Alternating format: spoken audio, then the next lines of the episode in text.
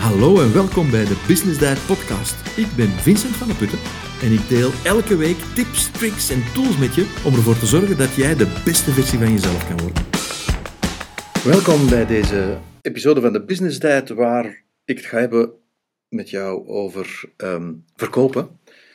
Uh, vooral dan hoe omgaan met uh, tegenwerpingen. Dat is een heel belangrijk uh, onderdeel van het hele verkoopproces. Er zijn, zoals je weet, andere podcasts in de afleveringen van Business Diet die gaan over de stappen in het salesproces, hoe je bepaalde vragen kan stellen, linker hersenhelft, rechter hersenhelft. Deze podcast gaat met name over die laatste fase van het verkoopgesprek, diegene die je eigenlijk wilt benutten om uh, de, de verkoop te kunnen realiseren, om de verkoop te kunnen afronden. Uh, Engelsen noemen het closing the sale. Je weet misschien ondertussen al dat ik af en toe graag een woordje Engels ertussen gooi. Maar ik vind closing the sale vind ik zo, ja, dat is zo heel eindig. Dat zo, klinkt voor mij ook een beetje negatief. Ik zou, ik zou eerder willen spreken van opening the relationship. Maar ja, dat is, dat is natuurlijk ook een beetje raar. Dus verkoop afronden gaan we hier zeggen. Um, en, en dus ja, closing the sale heeft een andere connotatie. Anyway, um, dit is natuurlijk met name van toepassing bij die verkopen waarbij je effectief ook een interactie hebt met de klant. Uh, waarbij je de gelegenheid hebt om de klant ofwel fysiek live te zien, ofwel via een videocall of zelfs via de telefoon. Um, maar als je het echt hebt over online sales, waar de klant op een website komt en dan iets kan aanklikken, wel of niet kopen enzovoort, dan als, als dat je modus operandi is, als dat je businessmodel is, dan ga je hier wellicht uh, weinig directe ja, voordeel bij hebben. Maar toch, allez, ik hoop, als je even blijft luisteren, dat je het toch uh, interessant genoeg vindt um, en dat je er dan toch iets gaat aan hebben. Dus, we hebben het over um, het behandelen van tegenwerpingen in het verkoopgesprek. Tegenwerpingen die dus van de prospect of de toekomstige klant komen. Um, en wat gaan we dan daarbij vooral doen? Dat is uh, eerst even kijken naar ja, het onderscheid tussen open en gesloten vragen. Dat, dat, moet ik er gewoon even niet meenemen, omdat dat wel in andere podcasts uh, van de Business Diet behandeld wordt, maar ook toch hier, of toch ook hier van uh, belang is. Maar we gaan vooral ook even kijken, hoe kunnen we nu een echte tegenwerping onderscheiden van een valse tegenwerping? En vals, dat klinkt, ja, dat klinkt vals. Maar je zal zien wat ik daarmee bedoel. Dat is een heel belangrijk onderscheid. We gaan ook kijken hoe je eigenlijk als verkoper of verkoopster tegenwerpingen uh, ja, eigenlijk zou moeten verwelkomen. Want als het een echte tegenwerping is, en je kan die tegenwerping dan ook nog op een goede manier, hoe zal ik zeggen, ja, behandelen, als ik het zo, zo mag omschrijven, ja, dan ben je eigenlijk uh, dichter bij de afronding van de verkoop. Dus uh, tegenwerpingen zijn eigenlijk goed. Die, die, die, die moet je leren verwelkomen. Dat, dat, dat verhoogt je kans op, uh, op slagen. En het derde element is, ja, hoe gaan we dan specifiek met een tegenwerping om? En ik ga je een strategie meegeven die je daarbij eigenlijk uh, ja, je succesrate enorm uh, moet kunnen gaan verhogen. Dus ik, ik, hoop dat je bij me blijft uh, en ik hoop dat, dat je hier echt wel wat gaat aan hebben. Ik zou willen beginnen, zoals ik het zei, ik moet het ook eigenlijk zo doen, door even toch iets te zeggen wat je misschien al weet. Hè, het onderscheid tussen open en gesloten vragen. Um, voor mij een heel echt cruciaal onderdeel van het hele verkoopgesprek. Het heeft ook te maken met linker hersenhelft, rechter en dat soort zaken. Het emotionele en het rationele. Maar ik ga even beginnen bij gewoon een definitie van open vragen. Um, althans, definitie. Open vragen zijn eigenlijk vragen die um, bijna altijd beginnen met uh, een vraag en voornaamwoord. Ja, dat klinkt ingewikkeld, maar dus een wie, een wat, waarom, hoe, wanneer, uh, waar, dat soort zaken, dat soort vragende voornaamwoorden, die doen het gesprek Dus als je zo'n vragen stelt, dan krijg je in principe met een korte vraag uh, die jij dan stelt, in principe een heel lang antwoord. Hè? Dus, dus je gaat eigenlijk de andere persoon het meeste aan het, uh, aan het woord laten. Uh, en, dat is ook waarom ik zeg, goede verkopers zijn vooral mensen die goed kunnen luisteren.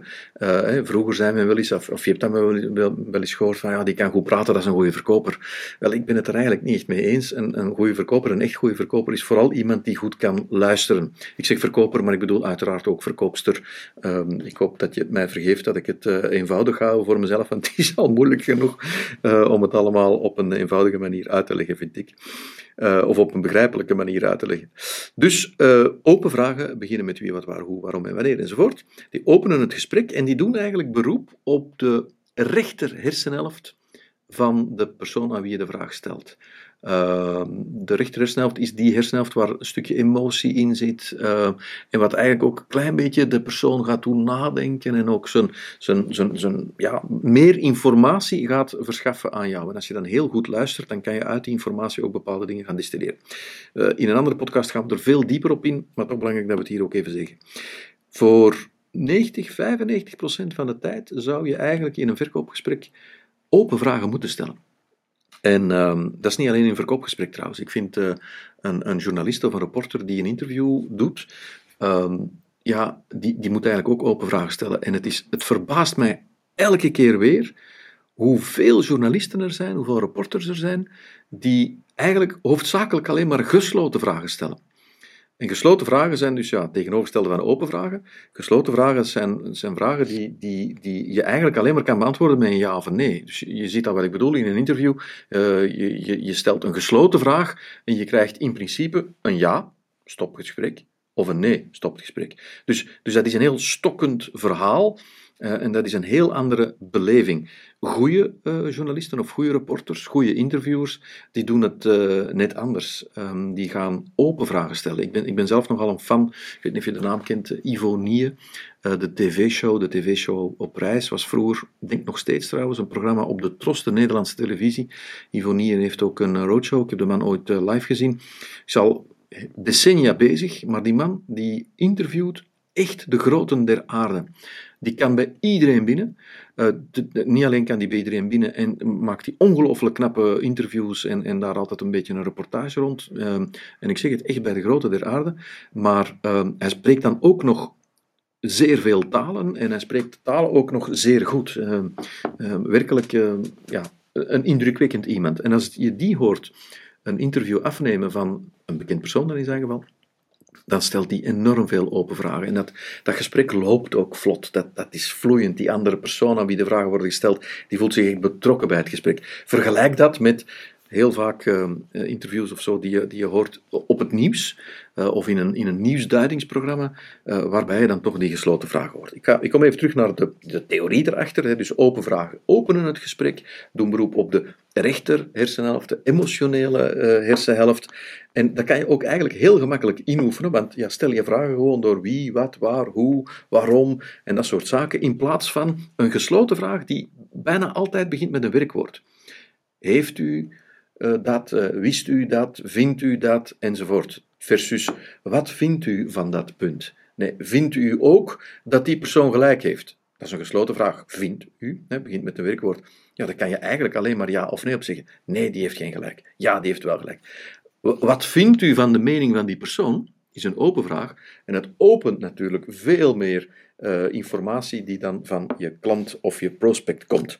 Dus dat even voor het onderscheid tussen open en gesloten vragen. Waarom hier zo belangrijk? Wel, uh, als we teruggaan naar het uh, verkoopgesprek waarbij we dan in de laatste fase willen gaan afronden, waarbij we op dat moment eigenlijk de tegenwerpingen gaan krijgen, dan gaan we dat proces, dat stuk van het gesprek inzetten door op dat moment nog even een open vraag te stellen en dan over te gaan naar een aantal gesloten vragen. Dus ik, ik ben eigenlijk echt grote voorstander van veel open vragen stellen, maar gesloten vragen mogen, sterker nog, in een verkoopgesprek moet je af en toe ook gesloten vragen stellen.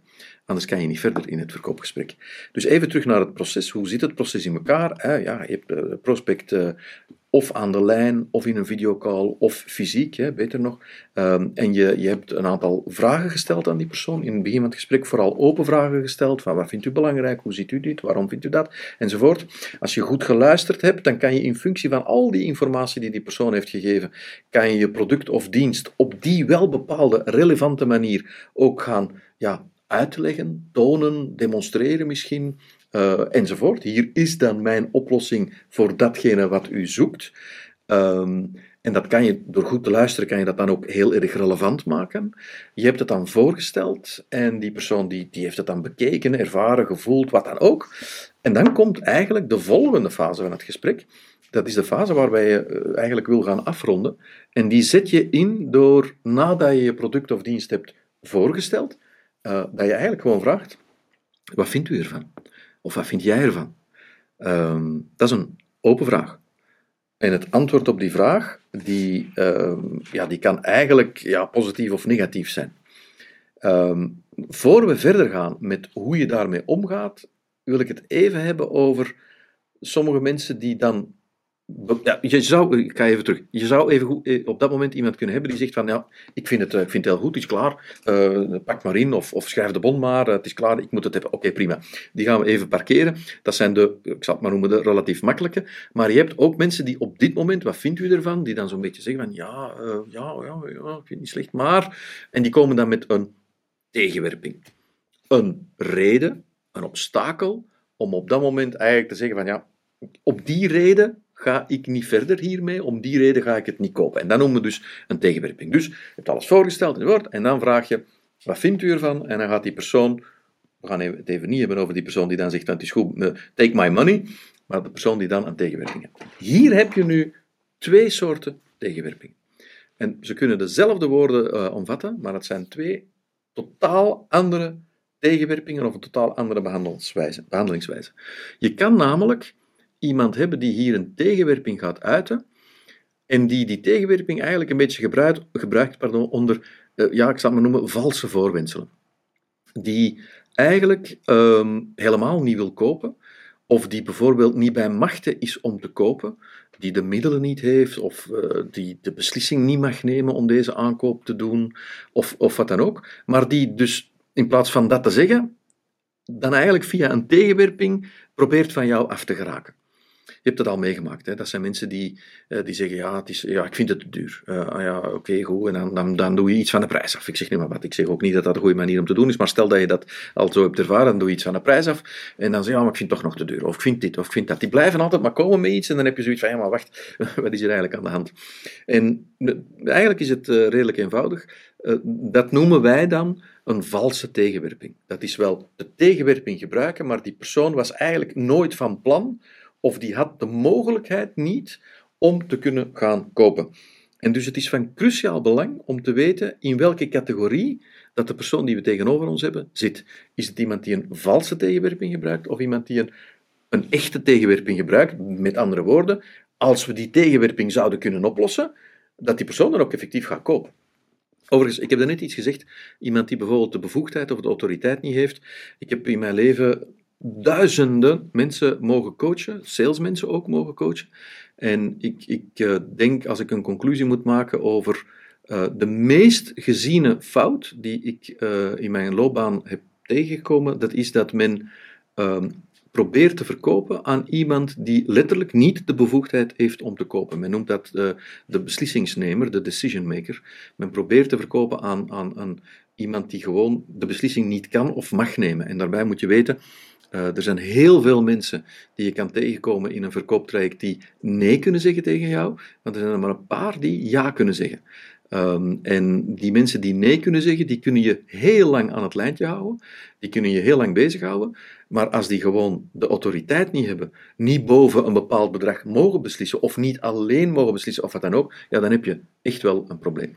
Dat is trouwens de reden waarom ik in een vroeger stadium van het verkoopgesprek uh, adviseer, sterk adviseer, de mensen ook leer en coach om een vraag te stellen om uh, dat uh, element eruit te halen, om effectief te weten, is dit iemand die een beslissing kan nemen en waarmee ik dan straks de verkoop ook kan afronden.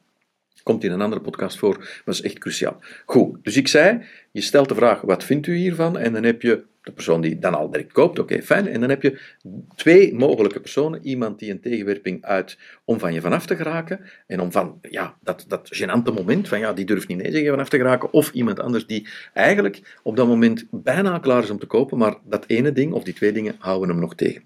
En dus wat gaan we nu doen? Echt een onderscheid kunnen maken tussen, tussen in welke categorie zit die persoon. En dat doen we door een, een, een vraag te stellen, want we moeten dat echt te weten komen. Het is cruciaal dat we dat nu te weten komen. Is het, is het vals of is het echt? En hoe kan je dat nu te weten komen? Door een heel specifieke vraag te stellen. Dat is een strategie die ik, uh, die ik je adviseer om, om te gebruiken. En dat is een, een, een beetje, ja, bijna een magische vraag, zal ik het maar noemen. Dat is... Um, en, en die heeft twee stappen trouwens. Stel, ik ga even terug. Stel dat die persoon zegt van, hè, je vraagt, wat vindt u ervan? Wat vind jij ervan? Ja, ik vind, ik vind het eigenlijk wel knap. Ik vind dat goed en dat goed. Alleen ja, de, de, de, de, de, ik vind het te duur. Dat is trouwens een, veelgehoorde tegenwerping. By the way, als je die tegenwerping heel erg vaak krijgt, dan is er misschien iets anders aan de hand, maar daar gaan we het nu even niet over hebben. Uh, dus die zegt van, ik vind het te duur. En dan ga je hier de vraag stellen, met de bedoeling dus om het onderscheid te weten, is het vals of is het echt? Uh, de vraag is als volgt. Oké, dankjewel. Mag ik vragen, is er buiten het prijsaspect nog iets wat jou zou tegenhouden om deze verkoop te realiseren? Om hiermee verder te gaan, om dit af te ronden? merk dus op, dat is een gesloten vraag. Ik heb er een dubbel gesloten vraag van gemaakt. Mag ik vragen, dat is al mijn werkwoord, dus dat is al gesloten. Mag ik vragen, uh, is er buiten het prijsaspect nog iets wat je zou tegenhouden om dit aan te kopen? Even laten doordringen. Is er nog iets wat je zou tegenhouden om hier aan te kopen? Wat zijn hier de mogelijke antwoorden? Is er nog iets wat je zou tegenhouden om dit dan te kopen? Ja, je kan hier een ja of een nee op krijgen. En daarom sprak ik daar straks over gesloten vragen. Dit is cruciaal dat je hier dat onderscheid gaat krijgen tussen ja, er is nog iets, of nee, er is niks meer. Ik ga even naar de ideale oplossing, hier misschien, of de ideale situatie. Die persoon op de vraag, mag ik vragen, is er buiten het prijsaspect nog iets wat je zou tegenhouden om dit aan te kopen? Stel dat hij nee zegt. Dat is goed nieuws. Want dan weet je, als je dat prijsaspect zou kunnen oplossen, ik laat even in het midden hoe, maar stel dat je dan dat prijsaspect kan oplossen, dan heeft hij eigenlijk al gezegd, als je dat kunt oplossen, dan ben ik klaar. Dan wil ik tekenen, dan wil ik betalen, dan wil ik het voorschot enzovoort. Dus dat geeft jou ook een stukje zelfvertrouwen, dat geeft jou ook misschien het goede gevoel van, oké, nu moet ik mij focussen op dat prijsaspect, en als ik dat kan oplossen, dan... En dan ga je dus ook die vraag nog eens, nog eens ja, bekrachtigen. Dus is er buiten het aspect of buiten het prijsaspect nog iets wat je zou tegenhouden om de verkoop af te ronden, te realiseren? Nee, buiten, buiten dat aspect is er niks. Dus, meneer de prospect, meneer de toekomstige klant, als wij, en hier komt het, als wij samen een oplossing kunnen vinden voor het prijsaspect, mag ik er dan vanuit gaan dat we een deal hebben. Ik ga het even herhalen. Dus, meneer de prospect of mevrouw de prospect, als we samen een oplossing kunnen vinden voor het prijselement, het prijsaspect, mag ik er dan vanuit gaan dat we een deal hebben? Heel gesloten vraag. Ben je het met mij eens? Ook een gesloten vraag. Ja, dat is echt een gesloten vraag. En stel nu dat hij zegt: uh, Oké, ja, dan weet je dat je, dat je zover bent. Dan weet je dat je kan afronden. En je hebt, als je goed geluisterd hebt, ook gehoord dat ik zei samen. Dus ik maak er niet alleen mijn probleem van, ik maak er ook een gezamenlijk iets van. Ik maak er iets van dat we samen kunnen oplossen. En um, dat is ook eigenlijk wat we nu gaan doen. Je hebt misschien ook gemerkt dat toen die zijn tegenwerping uitte, die persoon, dat hij zei te duur, dat ik niet heb gezegd, is er buiten het feit dat u het te duur vindt, nog iets wat u zou tegenhouden om met de verkoop door te gaan? Nee, ik heb dat een beetje vertaald naar iets wat leuker klinkt. Te duur, daar heb ik gemaakt het prijsaspect. Want ik denk dat jij en ik weten, te duur, dat is een hele grote noemer te duur, dat kan betekenen dat, het, dat de waarde er misschien wel is, maar dat ik die 5000 euro gewoon niet in één keer kan betalen. Want ik heb maar 3000 euro op mijn rekening staan. Ik zeg wat. En dus ja, die vijf ineens leggen, dat, dat lukt niet. Dat is ook een prijsaspect. Maar daar zou je misschien een oplossing voor kunnen hebben. Dan zou je misschien kunnen zeggen, kijk, doet u een aanbetaling van zoveel. En als we de tweede aanbetaling hebben gekregen, dan kunnen we leveren, mits we dan een afspraak maken over de finale betaling. Ik zeg maar wat. Ik zeg niet dat je dat kan of mag doen, maar je begrijpt wat ik bedoel. Te duur, dat kan van alle betekenissen hebben. Goed, ik ga even terug naar het andere geval, want dit was het ideale geval. Het andere geval is dat iemand zou zeggen, op de vraag die jij dan stelt, is er buiten het prijsaspect nog iets wat u zou tegenhouden om hiermee verder te gaan? Dan zou die bijvoorbeeld ook kunnen zeggen, ja, er is nog iets. En wat moet je dan doen? Ja, dat is vragen, mag ik dan vragen wat? En dan gaat hij zeggen, ja, uiteraard, ja, wat, wat houdt u dan nog tegen? Eh, buiten het prijsaspect. En dan zou hij bijvoorbeeld kunnen zeggen van, goh, uh, de, de, de levertermijn die u heeft vernoemd, uh, daar heb ik wel een probleem mee. En dan komt weer die vraag. Weer gaan afstemmen, weer gaan verfijnen, weer naar je doel toewerken. En dat is, oké, dankjewel. Mag ik dan nog even vragen, voor we verder gaan? Is er buiten het, buiten het prijsaspect en buiten het leveraspect, is er nog iets wat jou zou tegenhouden om deze verkoop af te ronden? En hopelijk gaat hij dan nee zeggen. Als je nu iemand hebt die blijft met tegenwerpingen komen, die zegt ja, buiten de prijs en buiten de levertermijn is er dat nog, en is er dat nog, en is er dat nog, dan heb je iemand tegenover jou zitten, of aan de lijn, of wat dan ook, die eigenlijk tot de categorie hoort, hij gebruikt een tegenwerping om van je af te geraken. Hij, hij of zij was nooit echt van plan om te kopen. En daarom is dit een magische vraagstelling. Daarom is dit echt een strategie die je vooruit kan helpen naar closing the deal, zoals, we, zoals ik het dan niet graag hoor, naar opening the relationship, naar het afronden van de verkoop. Dus even terug. Heel het verkoopgesprek begint bij je bent bij die persoon of met die persoon aan de telefoon of je hebt een videocall. Je hebt goed geluisterd naar wat die persoon zoekt, waar die naar op zoek is, welke behoeften die heeft. Je hebt daar open vragen bij gesteld. Die open vragen die heb je goed geregistreerd. Je hebt nagedacht over welke elementen van jouw product of jouw dienst beantwoorden eigenlijk dat element of die elementen van de behoefte. Je hebt dan je product of je dienst voorgesteld, getoond, gedemonstreerd, uitgelegd, wat dan ook. En op dat moment dat je dat gedaan hebt, dan ga je de vraag stellen, uh, meneer of mevrouw, de prospect of de klant, wat dan ook, wat vindt u hiervan? En dan heb je de tweesprong. Ik vind het goed, het is oké. Waar moet ik tekenen? En dat gebeurt trouwens. Hè. Denk niet dat dat niet kan. Hoe beter jouw oplossing, hoe relevanter jouw oplossing gemaakt is in functie van de behoeften van de klant, hoe groter uh, de frequentie dat dat antwoord komt. Maar dus dat is de eerste tweesprong. Het tweede deel van, twee, van de tweesprong hier is dat hij zegt van ja, eh, er is toch nog wel iets wat mij, wat mij tegenhoudt. Ja, wat is dat dan? Het, ja, ik vind het toch te duur. En dan kom je met de vragen in eerste instantie met de bedoeling om vast te stellen, is het iemand die de tegenwerpingen gebruikt om van je af te geraken, of is het iemand die echt van plan is, was om te kopen, maar die, ja, die, die gewoon merkt, ik kan nu niet verder. En dan los jij die tegenwerping op, ja, dan ben je zover. En dan is het inderdaad ook klaar. Dus, ik kan nu niet uitleggen voor jou wat jij dan bijvoorbeeld kan doen aan dat prijsaspect. Want dat is voor iedereen verschillend. De ene kan een korting geven, de andere kan een gespreide betaling voorstellen. Nog iemand anders kan een stukje van de uh, waarde uh, afdoen om dan ook een stukje van de prijs af te doen. Ik zou daarbij meegeven, er is ook een podcast over uh, onderhandelen en negociëren. Als je dat zou doen, ben ik, zou ik je willen meegeven altijd in een quid pro quo te werken. Ik kan dat eraf doen, maar dan moet u sneller beslissen. Of ik kan dat doen, maar dan vraag ik dat in de plaats. Altijd een quid pro quo. Waarom heb je die quid pro quo nodig? Om, om dat, dat onderhandelingselement te gaan stoppen. Maar dat even terzijde. Uh, dus je bent zover. Die persoon die heeft dan zijn prijsobjectie, hè, tegenwerping heeft hij dan gedeeld. En zoals ik zeg, ik kan hier niet in jouw naam of in de naam van jouw werkgever of van jouw bedrijf of van wie dan ook gaan zeggen hoe je dat kan oplossen. En trouwens, prijs, het prijselement is maar één mogelijke tegenwerping, maar het is cruciaal om hier echt te gaan een onderscheid kunnen maken tussen is het een goed bedoelde tegenwerping, kan die leiden tot verkoop of niet. En dus hoe je dat behandelt, dat kan je ook voorbereiden.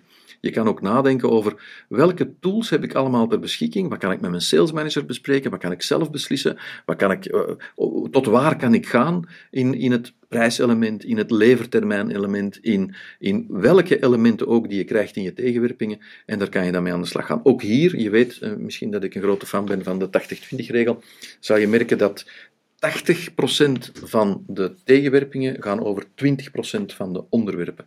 Dus prijs zal heel regelmatig terugkomen. Misschien elementen die met levertermijnen uh, te maken hebben, gaan regelmatig terugkomen, enzovoort. Goed, dit was een korte en krachtige podcast om eigenlijk mee te geven dat, uh, dat ja, uh, prijs, of, of sorry, tegenwerpingen, dat dat iets is wat je echt nodig hebt, wat je ook kan vooruit helpen in de verkoop, wat je als het goed behandelt ook in principe leidt tot een ja, vanzelfsprekend natuurlijke verkoop. Uh, we hebben ook gezien dat je een onderscheid moet kunnen maken tussen is het iemand die mij ja, een beetje voor de gek houdt, die niet durft nee zeggen, um, en, en, trouwens, sommige mensen durven effectief niet nee zeggen, omdat ze het zelfvertrouwen niet hebben, of het zijn misschien mensen die conflicten uit de weg uh, graag, uh, of uit de weg willen gaan, die niet niet graag confronterend spreken. Sommige culturen, Oosterse culturen bijvoorbeeld, ga je nooit zeggen dat iets niet goed is. Hè. Dat, dat, dat hoort, eh, eh, dat is eigen aan hun cultuur. Maar je moet wel een onderscheid maken. Kan ik, als ik de extra moeite doe, kan dat dan effectief leiden tot een verkoop? En daarbij is dan die vragenstrategie uh, van, ja, wat vindt u ervan? En dan als je hoort, dit is de tegenwerping, dan een gesloten vraag stellen. Is er buiten dat element nog iets wat u zou tegenhouden om vooruit te gaan? Dan de volgende vraag is, dus als we samen een oplossing vinden voor dat element, dan hebben we een deal. En als die daar ja op zegt, ja, dan heb je alle zelfvertrouwen en heb je bij wijze van spreken alle rust om op een constructieve manier samen met de klant dat element te gaan oplossen. En dan heb je een verkoop. Ik hoop dat je hier wat aan gehad hebt. Ik hoop dat je het kan gebruiken. Ik hoop dat je er ervaring mee kan opdoen. Uh, ik nodig je ook uit om op mijn Instagram-pagina Business Diet te gaan kijken naar uh, ja, quotes over sales en ook uh, stappen over sales, salesprocessen enzovoort. We hebben ook een gratis download die je kan helpen, waarbij we de structuur van het verkoopgesprek nog even op een rijtje hebben gezet. Dat is een gratis download die je kan downloaden. Dat is wel logisch, denk ik. ik wens je alvast heel erg veel succes en ik nodig je uit om in de toekomst ja, tegenwerpingen echt te gaan verwelkomen, want ze zijn nodig en ze kunnen je echt helpen om die verkoop te gaan afronden. Veel succes. Was het te veel om te onthouden? Geen probleem, no worries, want via het blogartikel van de podcast kan je alles opnieuw terugvinden. Dit was aflevering nummer 3. Dus je vindt dan een samenvatting en de links op www.businessdiet.be slash 3. Als je volgende afleveringen niet wil missen, abonneer je dan op deze podcast. En wil je nog meer informatie, dan heb ik goed nieuws voor jou. Want ik heb een gratis download gemaakt van deze episode. En die kan je nu meteen downloaden. Klik op de link in de beschrijving of ga rechtstreeks naar businessdiet.be slash salesscript. Indien je de aflevering leuk vond, deel ze dan zeker op Instagram en tag me met businessdiet. Dat doet me echt heel veel plezier. Ik wens je veel succes en heel graag tot volgende week.